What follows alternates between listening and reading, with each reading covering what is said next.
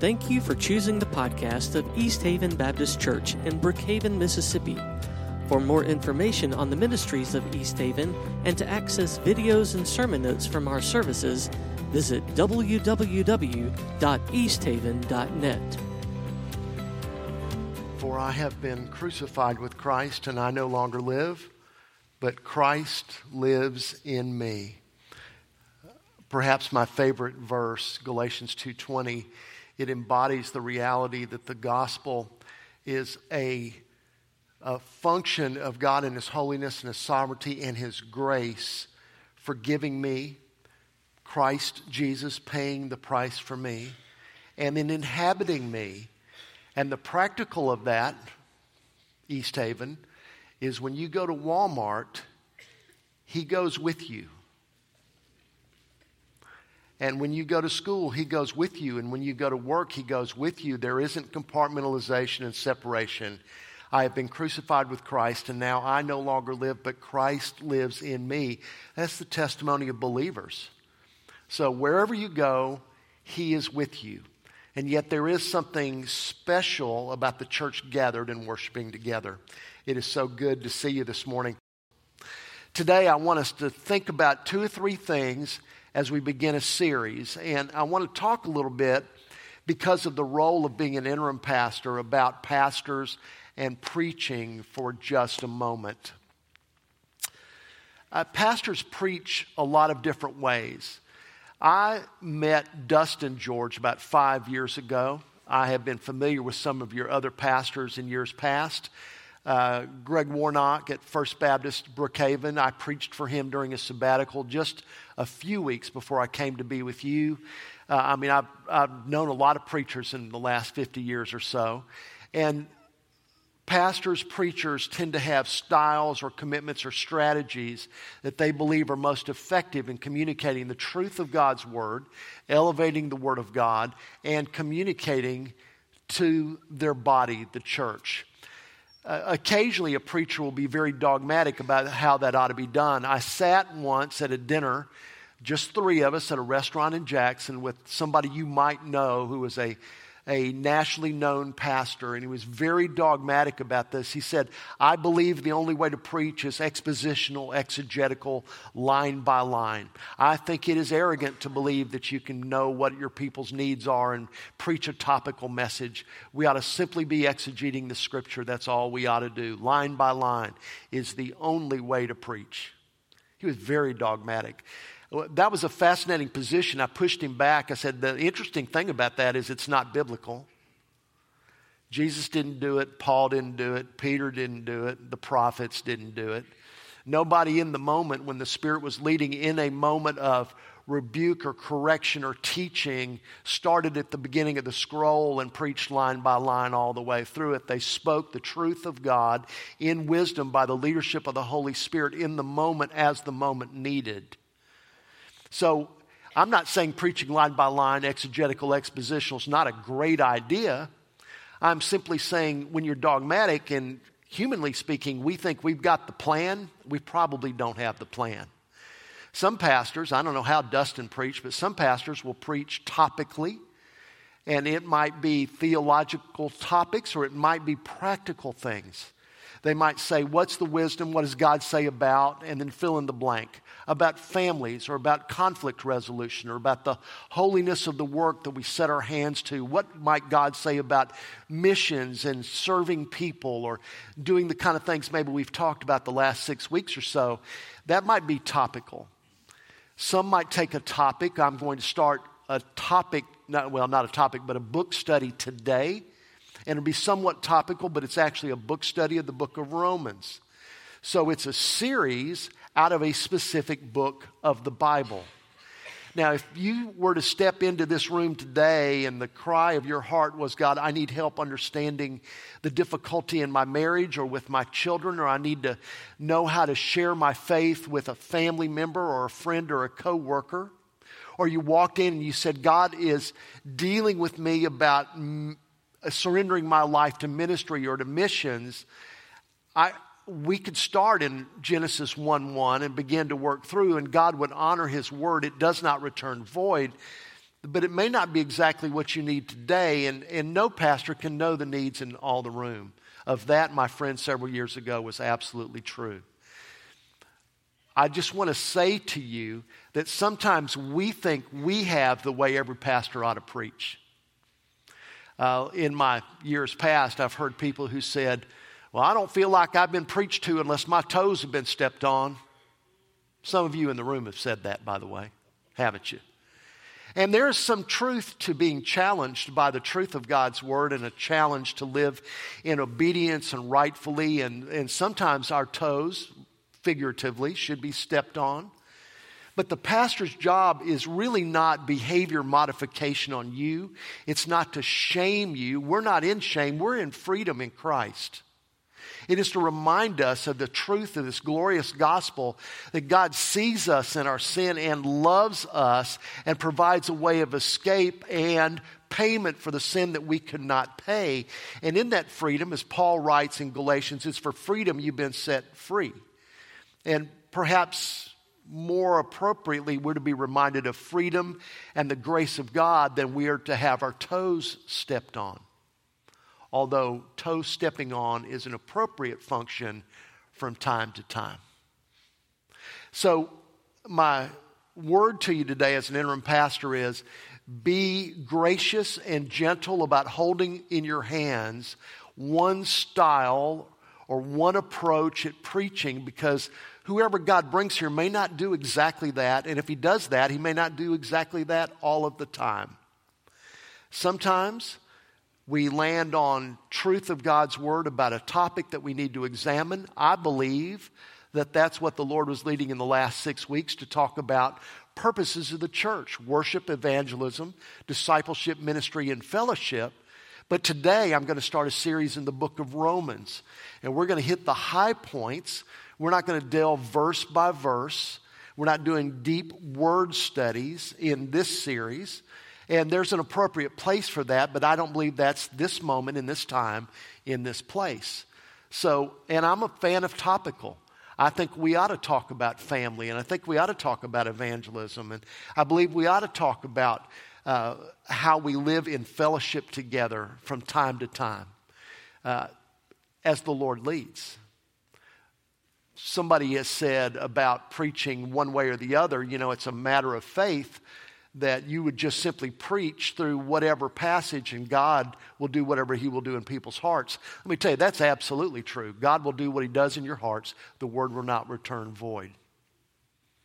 But the Lord's likely to use a presentation of the truth of God's word in a way that elevates the truth in the Bible and helps us understand and apply to us. We really need practical help and encouragement. We need an understanding of the Bible that, that's helpful. Talking about that for just a moment as we start this morning. Uh, maybe your experience is something like mine. Now, maybe you grew up in a home where you had kind of a theological education in your home. So you understood great doctrines early on and you learned more than Bible stories. You learned how they all fit together. But my experience over the years and the testimony of many around me has been a lot of us grew up with Bible stories or sermons about topics, but we really didn't understand the big picture. The last 30 or 40 years, the word narrative has been used. It's the story of, of the Bible, it's the story of God revealing Himself and His plan and His Savior for us to man. And understanding how the pieces fit into the big story of the Bible, that's, that's really important because you can understand who David was in relationship to the story of David and Goliath or King David and some stories. But there's a story about David and how he fits into the narrative of God, bringing about the Messiah at a point and how that's prophesied about. And Jesus comes out of that line. It is a fascinating story when we know the entire narrative. Now, there's much to know. And there's no shame in not knowing because the depths of God's word are limitless. So if there's something you don't know, uh, welcome to the family. I mean, we, none of us know it. None of us know it all. But God's got more and more out of His word for us to hear. today, if you have a Bible, we're going to take a Bible tour today. Oh my goodness, we're going to start in Romans 1. And what I've simply subtitled this as Romans, the big picture, it is the big picture of this letter of Paul to the church at Rome. I want to talk about a letter for just a minute because this is such an interesting dynamic in the church. And we have a tendency toward wanting to acquire information. So we break down sometimes these letters. We often call these letters epistles. It's a great word. But we would break down this letter line by line, even word by word. That's interesting because we don't do that in our life.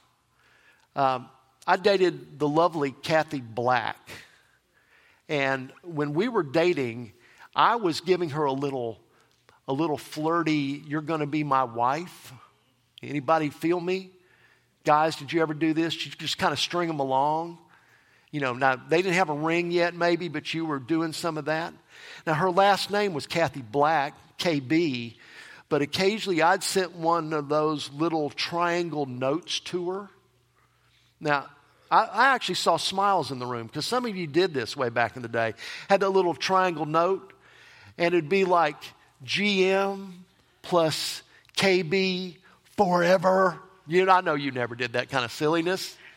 And we were like young adults. We weren't even in high school, but I would occasionally send a note to her or a letter to her. And then when I thought we were headed toward being hitched, I would do something like GM plus KM.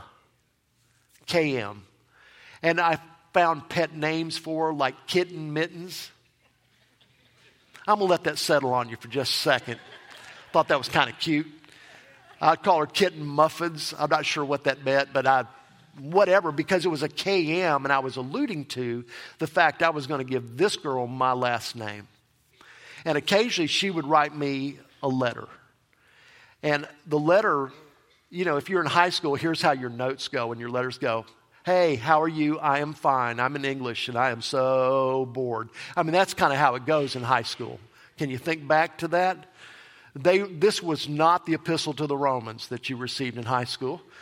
But Kathy would write me thoughtful letters. We were young adults, and the letter might be a page long, and it would include what was going on in her life. And if we were apart, it was, you know, I'm praying for you about this, and this is what's going on with me and my family, and I hope you're doing well, and tell your sister hello. And I mean, it'd be that kind of thing. Here's what I did I would read the letter. I'd read the letter because I wanted to read it from the beginning to the end. Dear Gary, I thought, oh, that's me. And I would read it and I'd get to the end. Love Kathy. She loves me. I'd read the whole letter. Sometimes I'd read it more than once. If Kathy was in one of those silly moods, it might even smell good. I'm just going to stand here while you think about that for a second. And I'd read it more than once, and I'd read it from the top to the bottom. You know what we do with the epistles in the New Testament? We almost never read them from one end to the other. We read like four and a half sentences at a time. And we study them in ways that are not unfruitful, but maybe missing the big picture. Let me give you an example. If Kathy sent me a letter when we were dating, and I read the first line and a half, it said, Dear Gary, how are you? And I spent the next two hours exegeting the words, Dear Gary, how are you? Dear, a common greeting found in the 20th century of one to another who has some nominal relationship with another person. Broken down from the Latin, I mean, that would be silly. Dear Gary, Gary, a proper name given to squirrely boys in the 50s. It's nothing personal if your name is Gary in the room. But if I broke it down that way, it would be odd. What I did was I read the letter from the top to the bottom because somebody I knew loved me had sent me a letter. And here's the challenge if all you got today was this and you acted on it, it would be enough. Here's the challenge I want to suggest that all of us would be well served by reading the letters instead of reading a chapter or seven sentences or two sentences or just our favorite verses. We would all be served well by elevating God's word in such a way that we would read the entire letter. So you can read the letter of Ephesians or Galatians, for instance, or one of the Timothy letters, or First John or First Peter, you can read those in less time than you can read a People magazine article. Or the article that will come out about the football games yesterday. You can literally read a love letter from God to you that contains deep theological truth in little time, but most of us don't do that. We do some study but we need to read the letter. And Paul has written the book of Romans as a letter. Now, I'm going to violate that knowingly in that we're not going to sit in this room now and read this entire letter because it is the longest of the epistles. It is the most systematic of the epistles. It is the most deeply theological of these letters. And because of the time, we're going to gain the big picture by reading chunks of this and weaving this letter together over the next several weeks. I think God will be honored in that.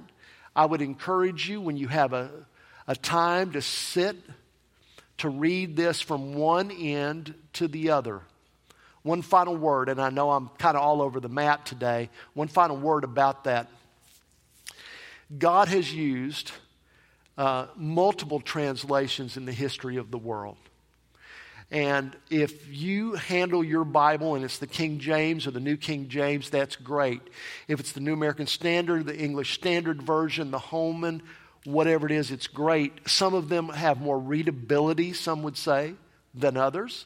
Whatever works for you, God will honor that because it is His Word and it is a translation. I would encourage you to make sure you find a version, a translation that you can read that honors the Word of God and that you can read and understand top to bottom through the letter. This morning, we're going to begin in the book of Romans, and we're going to do a little tour here. So here we go. If you're taking notes this morning, we'll fill in some blanks for you. Won't be terribly long, but I want to set this up because over the next few weeks, we're going to elevate uh, the truth of God's word, I believe, in this place, in this time. I'd like to pray for us this morning in this moment. Would you bow your head? Can we just all be very still? God, I'll speak to you this morning uh, as a person that you've loved, as one in a room full of people whom you've loved. That God, because you've loved us and you've revealed yourself to us and you've provided a way for us to practice your presence and know your Holy Spirit and uh, to have our debt paid for by Jesus. God, because of all of that, we want to say, sir, because you've loved us first, that we love you. And today it is my prayer that in these moments we would hear the truth of your word, our hearts would continue to be changed by the work of your Holy Spirit and we would practice what we hear. Thank you for these letters, these writings that we're reading that speak to us by your Holy Spirit. Have your way in our hearts and lives today, we pray. In Jesus' name, amen. Paul's writing a letter to the church at Rome. Now, you know, Rome's in Italy. Rome was effectively the capital of the known Western world during biblical times and the church had expanded to Rome, but Paul had not made it there. So Paul is probably writing this letter uh, from Corinth. He is uh, loving these people. He knows some people. It's not modern times. He's not emailing. There's not a effective mail system, although there are messengers and carriers and those that took letters with them, obviously all over the world as, as the truth of God's word was distributed by the work of the Spirit. No doubt about that. There was no internet. There was no TV. The people in, in Rome who loved Jesus, who gathered as the church in Rome, they'd never seen a picture of Paul. I mean, think about that. This is, this is someone who is seen as an apostle with this great sense of authority as he writes by the very hands or, or hand of God through him. They've never seen him, but he loves them. And, and no doubt, based on what we read, he's had a relationship with some, and he longs to get there.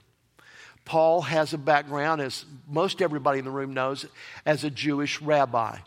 He was highly taught and highly skilled, and he was well respected. And then on the literal road to Damascus experience, where he is met by Jesus, changed by Jesus, after the moment on the road to Damascus, Paul follows Jesus, becomes a Christ follower. And Paul, uniquely gifted and schooled to be able to build together the truth of what it meant to be a rabbi and to be one of God's chosen people, the Jewish people, and know that Jesus was the Messiah. So he has a very unique, very schooled, rigorous education, uh, eloquent voice into the church. And the assumption among so many who were Jews was that God had called them out. He had said, I'll be your God, you be my people. And there was a sense of pride, not without cause, but a sense of pride in that they were chosen, they were favored by God. So Paul is writing the book of Romans, and in the beginning, part of his call as a rabbi, as a Jew who is now completed in Christ, is to say the gospel is true and has come to pass in the Messiah, who is Jesus the Christ, Greek, who is Jesus of Nazareth, the Christ. And, this is big, and the gospel is not just for those of us who were favored by God or chosen by God, but the gospel's for everybody. Now, I don't know how many of us are in the room, but I just have a suspicion that very few people have, here have a pure Jewish lineage. I'm thinking virtually, if not everybody, almost everybody in this room are Gentiles. And Paul is writing to the church at Rome, which has become a centerpiece of civilization and the spread of the gospel, to say, I'm the Jew among the Jews. I persecuted Christians, but coming to Jesus, I recognize him as the Messiah, and I need to tell you that Gentiles are going to be a part of the kingdom should they trust Christ. And he's going to explain some of that after some personal remarks. Now, if we have the scripture, I'm going to read here, and we're going to take just an aside from time to time and sort of encapsulate what we're looking at as we think about the greeting to the church at Rome.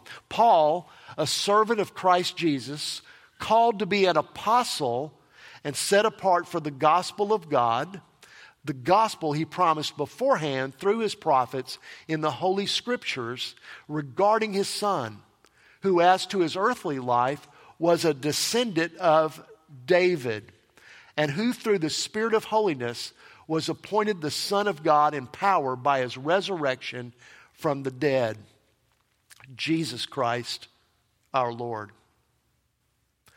Through him we received grace and apostleship to call all the Gentiles to the obedience that comes from faith for his name's sake and you also are among those Gentiles who are called to belong to Jesus Christ. To all in Rome who are loved by God and called to be his holy people, grace and peace to you from God our Father and from the Lord Jesus Christ. Paul is describing himself as an apostle. Now, the apostles historically Orthodox Christianity known to be the disciples of Jesus. That group of 12, then 11, then replaced 12, who followed Jesus, who walked in the dust of his sandals as a rabbi and teacher himself, and who were commissioned by Jesus to go forward advancing the kingdom. But Paul believes himself, and I certainly would concur, believes himself to be an apostle because of the way Jesus calls him specifically in his salvation experience on the road to Damascus. So he's writing and he's saying this he's saying uh, to the church at Rome, we're all in Jesus together. And he is affirmed who he is by the resurrection. And then he uses often in this initial seven verses the word grace. We've talked about grace in here before. Uh, we've defined grace. There's so many definitions that are so great. It's like receiving something that you don't earn or deserve. It's unmerited favor, would be a descriptor that we've heard for a long time. I've used the grace as receiving something you don't deserve. And those of you who've been with me on and off over the last few years, you know, judgment or justice is getting what you deserve. Mercy is having what you deserve set aside. Grace is receiving what you don't deserve. And Paul would say, in another place, I'm the chief among sinners. I'm the last person who deserves grace. And yet God has graced me and made me an apostle. And I want the Gentiles and man, that's weird for a Jewish rabbi. I want the Gentiles to know that they can have faith in this gospel. Verses 8 through 15, Paul's love for the church at Rome. Paul loved these people and he was longing to get there. Verses 8 through 15. First, I thank my God through Jesus Christ for all of you because your faith is being reported all over the world. God, whom I serve in my spirit in preaching the gospel of his Son, is my witness how constantly I remember you in my prayers at all times. And I pray that now, at last, by God's will, the way may be open for me to come to you. Stopping there for just a moment, Paul's writing and he's saying, I, I know that your testimony is extending to all the world. And I think about you all the time. I pray for you all the time. I have this longing to come to you. I'm hoping for an opportunity to open up. Verse 11 I long to see you so that I may impart to you some spiritual gift to make you strong. That is, that you and I may be mutually encouraged by each other's faith. I do not want you to be unaware, brothers and sisters that I planned many times to come to you, but have been prevented from doing so until now, in order that I might have a harvest among you, just as I have had among the other Gentiles. I'm going to stop right there for just a second. Paul's writing and he's saying, I've established, he, we are understanding as he's saying this, I've established churches all over, and we read those letters now. And God has brought great fruit to this ministry, and much of that fruit has been not only to those who were God's chosen people, the Jews, but to Gentiles. And He longs to go to Rome to do the same. He says, I am obligated both to Greeks and non Greeks, both to the wise and the foolish. That is why I'm so eager to preach the gospel also to you who are in Rome. And here it comes. He wants to preach the gospel. Greeks and non Greeks, the wise and the foolish. And as a rabbi, he would see the wise, thinking about even the wisdom literature that's woven through the Old Testament, he would see the wise as the people who would respond to God as opposed to the unwise. He would see the wise as people who were God's covenant people, the Jews, as opposed to the unwise. The Greek and the non Greek, He's talking about people who have a belief system completely outside of the Jewish faith.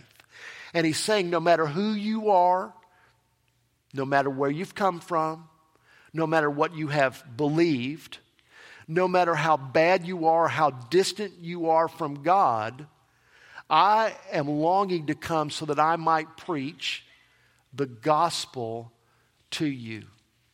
And then verse 16 commentators agree across the board. If there's a verse that sums up the key theme of the book of Romans, it's this. And we've talked about this verse multiple times in the last six weeks. For I am not ashamed of the gospel, because it is the power of God that brings salvation to everyone who believes. First to the Jew, then to the Gentile. Starting right there. Paul is saying to all of us at East Haven, that's you and me today. No matter who your lineage is, no matter who your people are, the gospel is for you.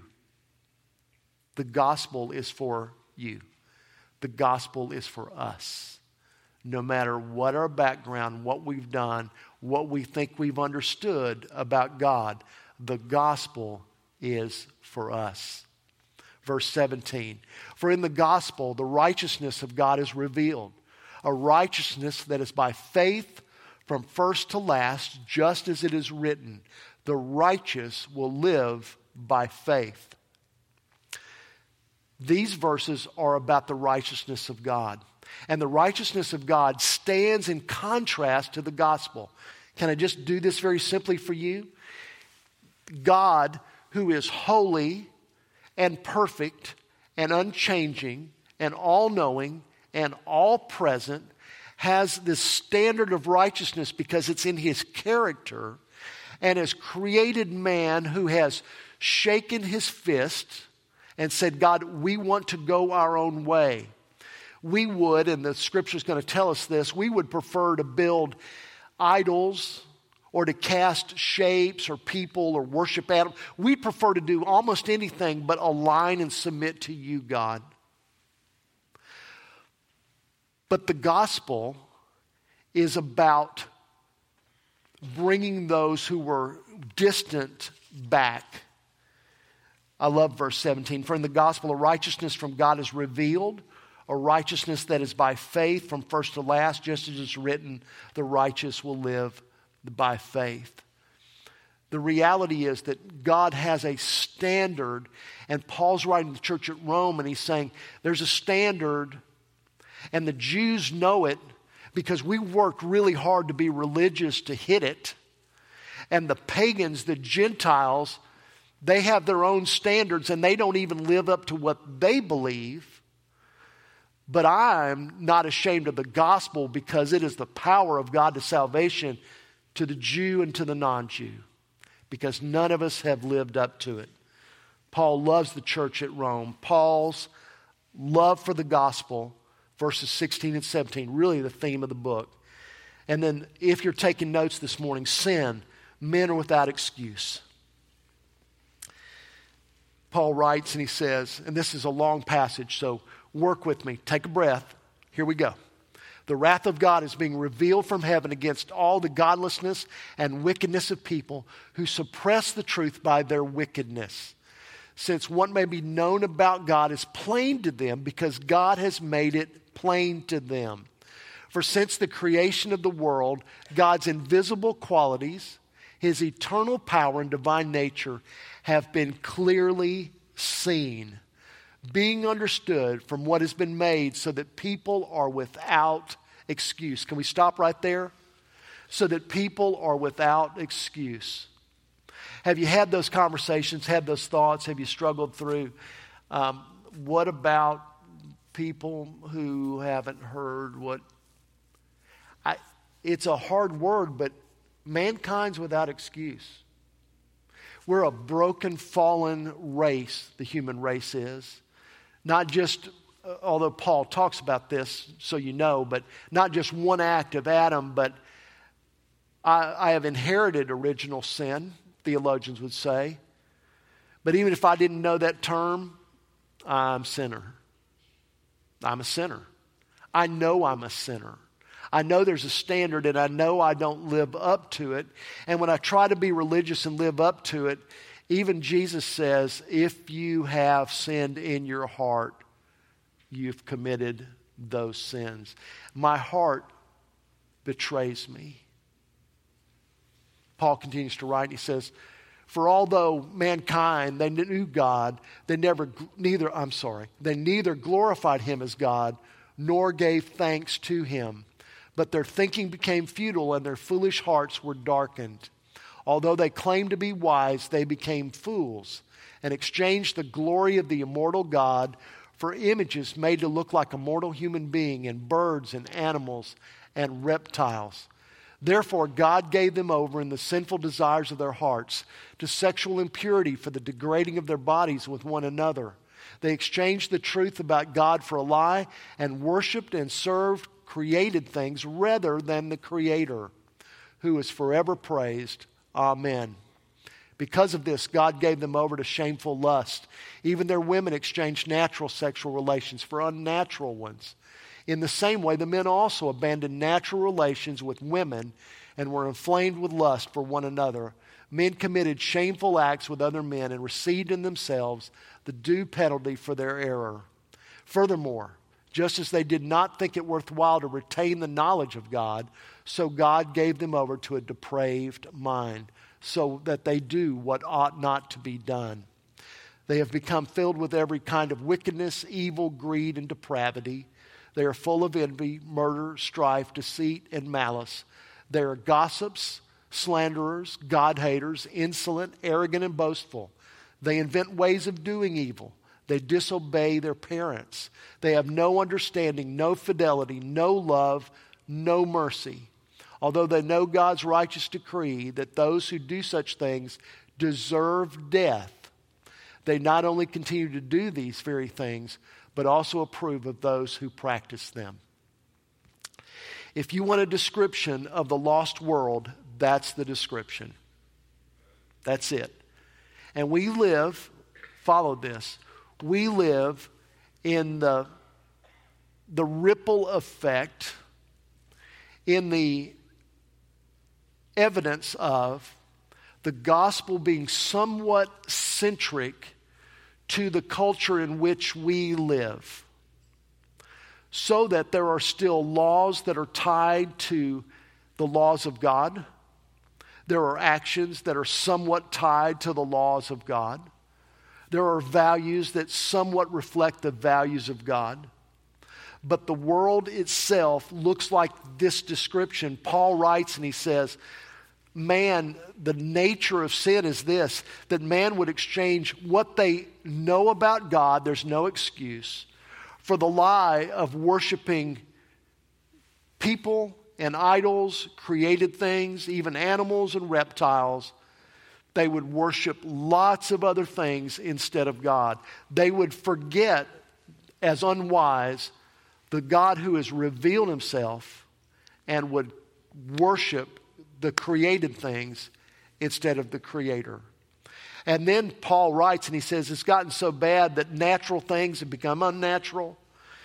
People are slanderers and murderers and impure in their actions and they're insolent and they're disobedient and and it's down to the it's down to what we sometimes call the granular and they disobey their parents and that's okay because anything goes and without being overly preachy or uh, alarmist at all i think i've used this line six weeks ago people, we live in a culture that is untethered to truth.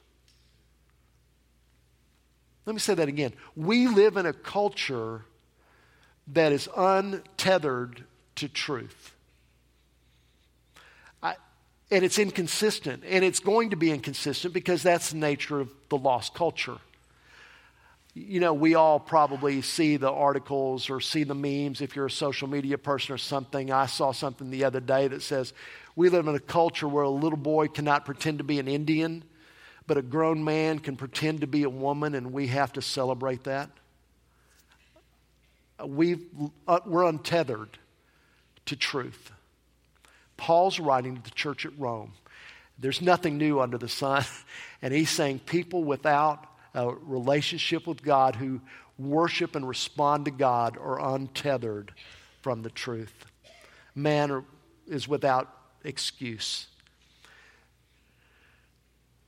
The second chapter, first verse.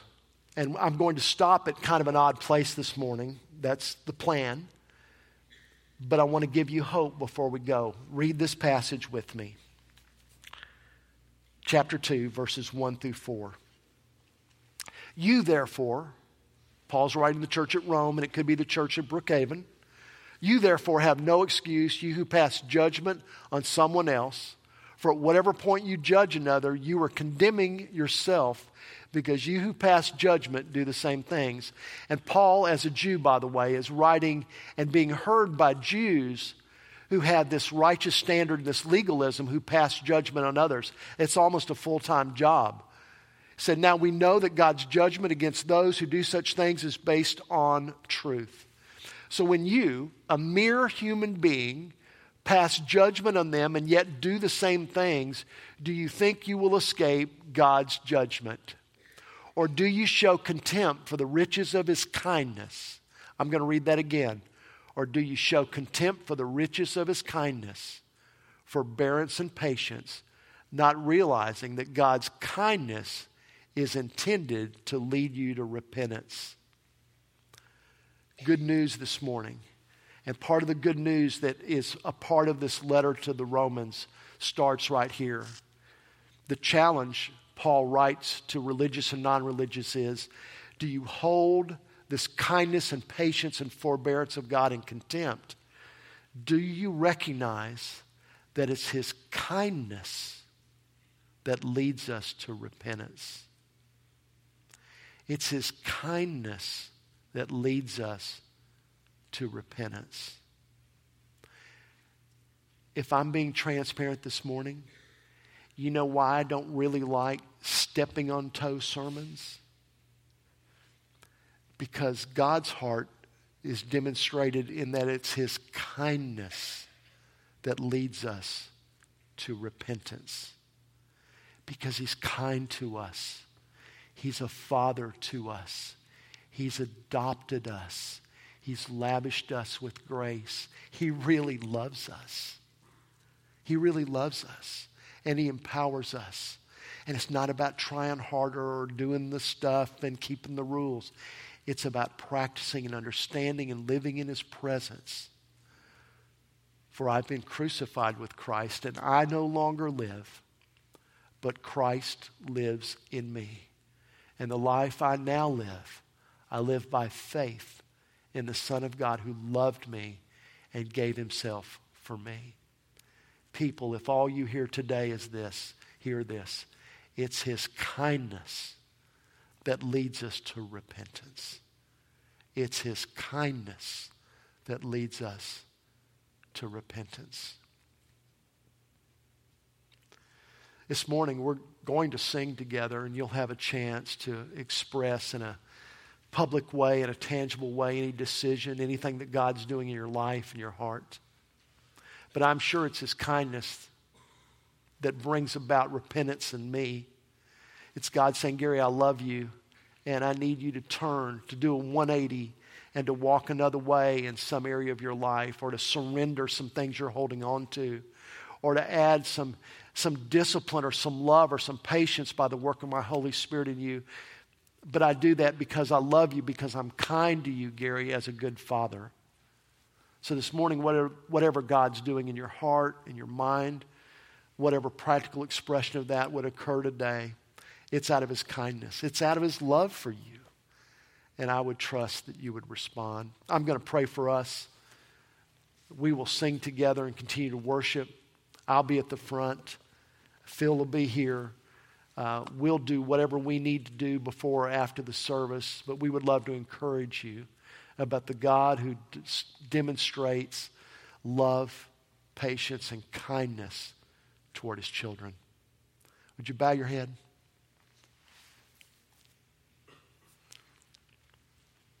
Father, it is my privilege to call you Father uh, just because you love me.